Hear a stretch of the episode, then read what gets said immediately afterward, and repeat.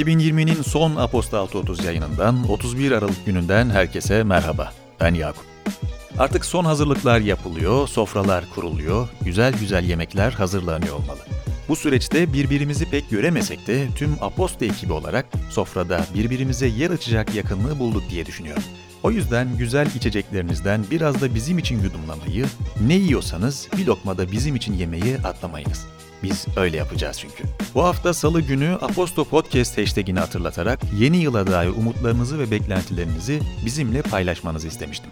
Gelen dileklerden birkaçını sizlere aktarıyorum. Çağlan Urdügel, sevdiklerimizle beraber sağlıklı, mutlu, huzurlu bir yıl diliyorum demiş. Tuğberk Alma, yeni yılı sağlık, adalet ve birçok gülümseme ile geçirmemizi temenni etmek en önde gelen isteklerimden. Oğuz Kağanuz'un, sevdiğim insanların mutluluğu ve istediğim şeyleri o an yapabilmek deyip, özgürlüğün değerini anladık diye eklemiş. Günay Turan, 2021 birlikteliğimizin ve dayanışmanın gücünü hissettiğimiz huzur ve sağlık dolu bir sene olsun diyor. Fulden Ergen, 2020 pek çok açıdan zorlu geçti. 2021 bu güç koşullardan dönebildiğimiz bir yıl olsun. 2020'yi zorlu kılan da, buradan geri dönebilecek olan da bizleriz demiş. Pazartesi ve cumartesi günlerinden sesine alışkın olduğunuz İpek, 2021'den beklentim virüsüz bir night out diyor. Çarşamba ve cuma günlerinde kulaklarınıza ulaşan sesin sahibi sevgili Gizem ise 2021'de daha fazla saçı beyazlamadan tezini bitirmek istiyormuş. Ben de tüm bu dilekleri ve temennileri paylaşıyorum deyip bugünün bülteninin destekçisi olan Potamya'dan bahsetmeye geçiyorum. Potamya 2021 yılında daha organik beslenmek isteyenler için makarnalar, baklagiller, soslar ve zeytinyağları sunuyor. Ayrıntılar için bültenimize göz atabilirsiniz. Bu arada son olarak bir hatırlatma yapmak isterim. Öğle saatlerinde yıl sonu bülteni sizlerle olacak. Bununla birlikte 1 Ocak'ta gündem bülteni yayınının olmayacağını da hatırlatmak isterim. Bugün 31 Aralık Perşembe ve yılın son günü. 2020'nin son Aposta 630 yayını şimdi sizlerle. Türkiye'den manşetler.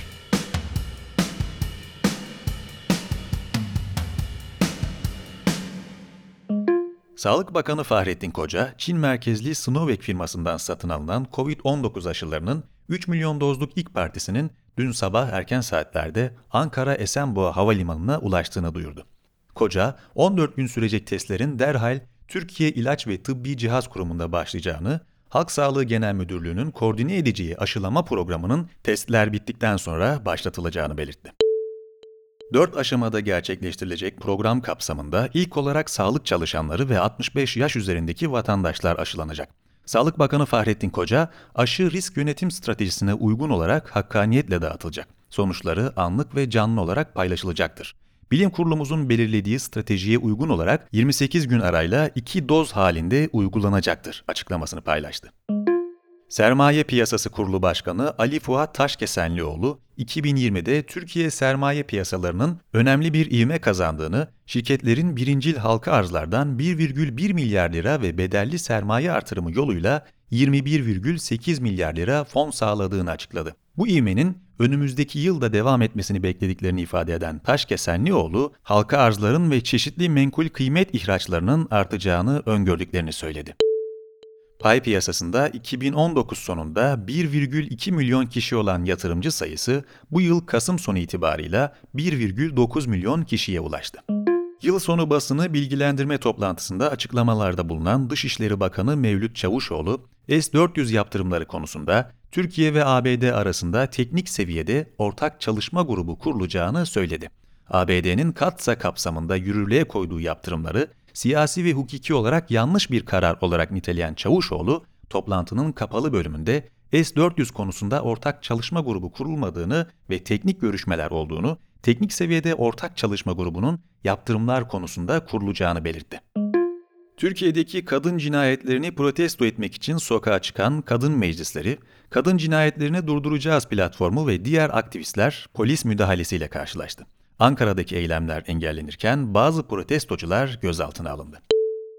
Aylin Sözer'in katili Kemal Ayyıldız canavarca hisle eziyet çektirerek kasten öldürmek suçundan tutuklandı.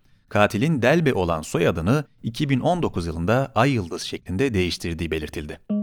Ankara Cumhuriyet Başsavcılığı eski HDP milletvekili Tuma Çelik hakkında nitelikli cinsel saldırı suçundan yürütülen soruşturmanın tamamlandığını açıkladı ve Ankara Ağır Ceza Mahkemesi'ne gönderilmek üzere iddianame hazırlandı. 31 Mart 2019 yerel seçimleri çalışmaları sırasında bir kişiye cinsel saldırıda bulunduğu iddiası sonrasında hakkında soruşturma başlatılan ve partisinden istifa eden Çelik'in dokunulmazlığı bu yıl 7 Ekim'de TBMM Genel Kurulu'nda kaldırılmıştı.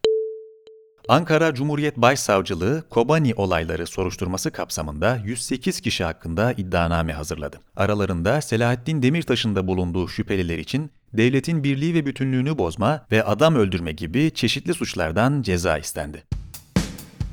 Dünyadan manşetler.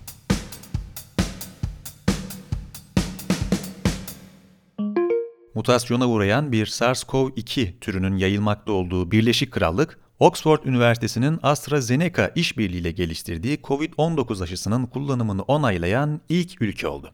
Hükümet bu aşıdan şimdiye kadar 100 milyon doz sipariş verdi. AstraZeneca aşısının yakın zaman içinde Avrupa Birliği veya ABD'de onaylanması beklenmiyor. Avrupa Komisyonu Başkanı Ursula von der Leyen ve Çin Devlet Başkanı Xi Jinping, Avrupa Birliği Çin Yatırım Anlaşması konusunda uzlaştıklarını duyurdu. AB Ticaret Komiseri Valdis Dombrovskis 7 yıllık bir müzakere sürecinin ardından gelen anlaşmanın Çin'in bugüne kadar bir başka ülkeyle üzerinde anlaştığı en hırslı çıktıları kapsadığını söyledi. Anlaşma, pazar erişimi, adil rekabet ve sürdürülebilir kalkınma gibi konularda düzenlemeler içeriyor. Bu gelişmenin ABD'de yaklaşık 3 hafta sonra yönetimi devralacak Biden hükümetiyle AB arasında gerilime neden olabileceği öngörülüyor. Daha önce Biden yönetiminden isimler Çin üstündeki baskıyı sürdürmek için transatlantik işbirliğinin önemini vurgulayan açıklamalarda bulunmuşlardı. Diğer yandan insan hakları aktivistleri de Çin'in Uygurlar politikalarına yönelik iddialar nedeniyle bu anlaşmayı yakından takip ediyor. Birleşmiş Milletler'den insan hakları uzmanları, ABD Başkanı Donald Trump'ın 2007'de Irak'ta sivilleri öldürmekten hüküm giyen 4 Blackwater paralı askerini affetmesinin adalete ve Nisur Meydanı katliamında hayatını kaybedenlerle ailelerine hakaret teşkil ettiğini söyledi. Yazılı açıklamada bu afların uluslararası hukuka aykırı olduğu ve daha geniş perspektifte insani hukuka zarar verdiği ifade edildi. Arjantin'de Senato, ülkede kürtajın yasallaştırılmasını öngören yasa tasarısını 29'a karşı 38 oyla onayladı. Tasarı, kürtaj işlemini hamileliğin 14. haftasına kadar her koşulda serbest bırakıyor. Yemen'de yeni hükümetin 24 üyesini taşıyan uçağın iniş yaptığı Aden Havalimanı'nda patlamalar yaşandı. En az 10 kişinin hayatını kaybettiği saldırıda onlarca kişi de yaralandı. Başbakan ve hükümet üyelerinin zarar görmediğini açıklayan Bilişim Bakanı Muammer El Arjani, patlamaların İran tarafından desteklenen Husi militanlarının korkak bir terör saldırısı olduğunu ifade etti. Japonya merkezli otomobil üreticisi Honda'nın Rusya'daki bağlı ortaklığı, şirketin operasyonlarını yeniden yapılandırma planları kapsamında 2022'den itibaren buradaki bayilere yeni araba tedarik etmeyeceğini açıkladı. Şirket, Rusya pazarındaki varlığını motosiklet ve elektrikli aletler satışıyla sürdüreceğini, araçların satış sonrası hizmetlerine ilişkin faaliyetlerine de devam edeceğini belirtti. Politika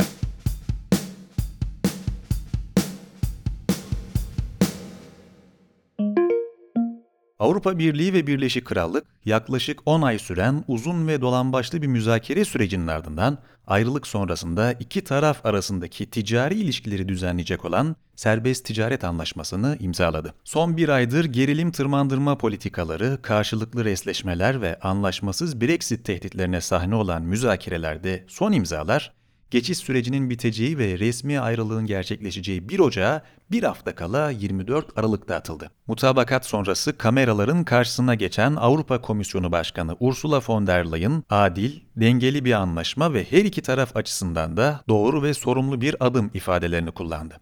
Vakur bir tavır takınan von der Leyen'ın aksine Birleşik Krallık cephesinde büyük bir zafer coşkusu vardı.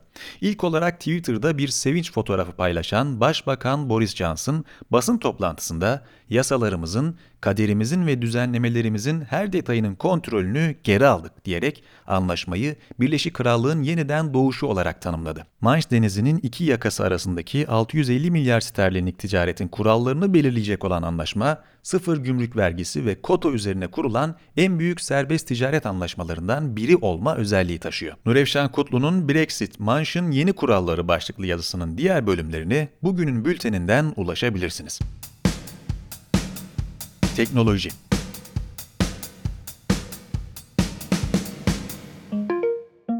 Film sektöründeki aksamaların ve gecikmelerin yaşandığı bu yılın ardından Warner Bros. 3 Aralık'ta bir karar almıştı. Stüdyo artan koronavirüs vakaları karşısında Wonder Woman 1984'ün Noel gösterimini bir kez daha geciktirmeyeceğini açıkladı. Bunun yerine filmi bazı seçkin sinemalarda ve ana şirketi Warner Media'nın yeni yayın hizmeti olan HBO Max'te aynı anda yayımlayacaktı. Görünen o ki bu fikir oldukça işe yaradı. Wonder Woman 1984 geçtiğimiz hafta sonu şaşırtıcı derecede güçlü gişe rekorları kırarak hem sinemalarda hem de çevrim içinde oldukça izlendi. Variety'ye göre Covid-19 döneminin en iyi açılışı olduğu belirtilen film, Warner Media'nın paylaştığı verilere göre hafta sonu ABD'de 16,7 milyon dolar gelir elde etti. Film HBO Max'te de pek çok kişi tarafından izlendi. Her ne kadar geçtiğimiz hafta sonunun Noel olması sebebiyle normal bir hafta sonuyla kıyaslanması haksızlık olacaksa da hem dijitalde hem de sinemalarda film yayınlamak Hollywood sinemalarının salonlardan bağımsız da kazanç elde edebildiğini gösterdi demek yanlış olmaz. Hande Gülsert'in sinemada streaming trendi üzerine yazdığı bu yazının diğer bölümleri önemli detaylar içeriyor. Kaçırmamak için bültene göz atın derim. Spor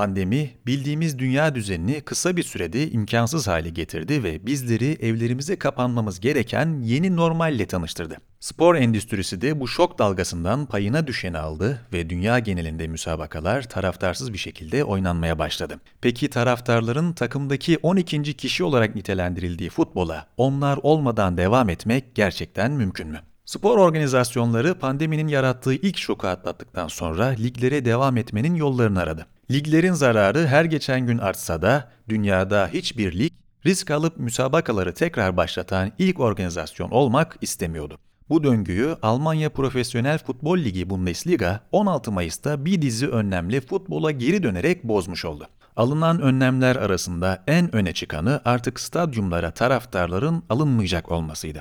İngiltere Profesyonel Futbol Ligi Premier Lig'de benzer önlemlerle 17 Haziran'da yeniden yeşil sahalara döndü.